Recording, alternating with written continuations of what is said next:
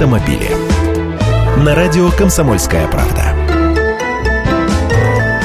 Здравствуйте. Генеральная прокуратура бьет тревогу. За последние три года по искам прокуроров судами приняты решения о лишении водительских удостоверений почти 50 тысяч алкоголиков и наркоманов.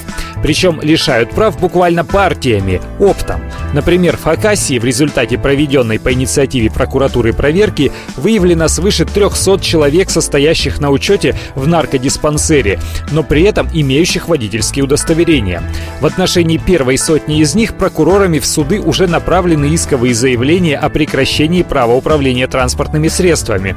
То есть вот так взять и отобрать у них права гаишники, естественно, не могут, только через суд а случаев подобных полным-полно, и последствия пьяного вождения порою ужасающие. В сентябре 2012 года в Москве в дорожно-транспортном происшествии погибли семеро, водитель был пьян. В Воронеже на пешеходном переходе пьяный водитель насмерть сбил женщину, у которой осталось двое несовершеннолетних детей и отец-инвалид. Виновник аварии скрылся с места ДТП, а когда его поймали и арестовали, выяснилось, что он 22 раза привлекался к административной ответственности за управление автомобилем в состоянии опьянения.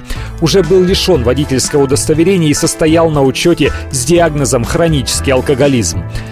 И вот что предлагают прокуроры. Создать в системе здравоохранения единый регистр лиц, имеющих медицинские противопоказания или ограничения к водительской деятельности. И дать возможность сопоставлять этот список с базой данных ГИБДД о людях, имеющих водительские удостоверения.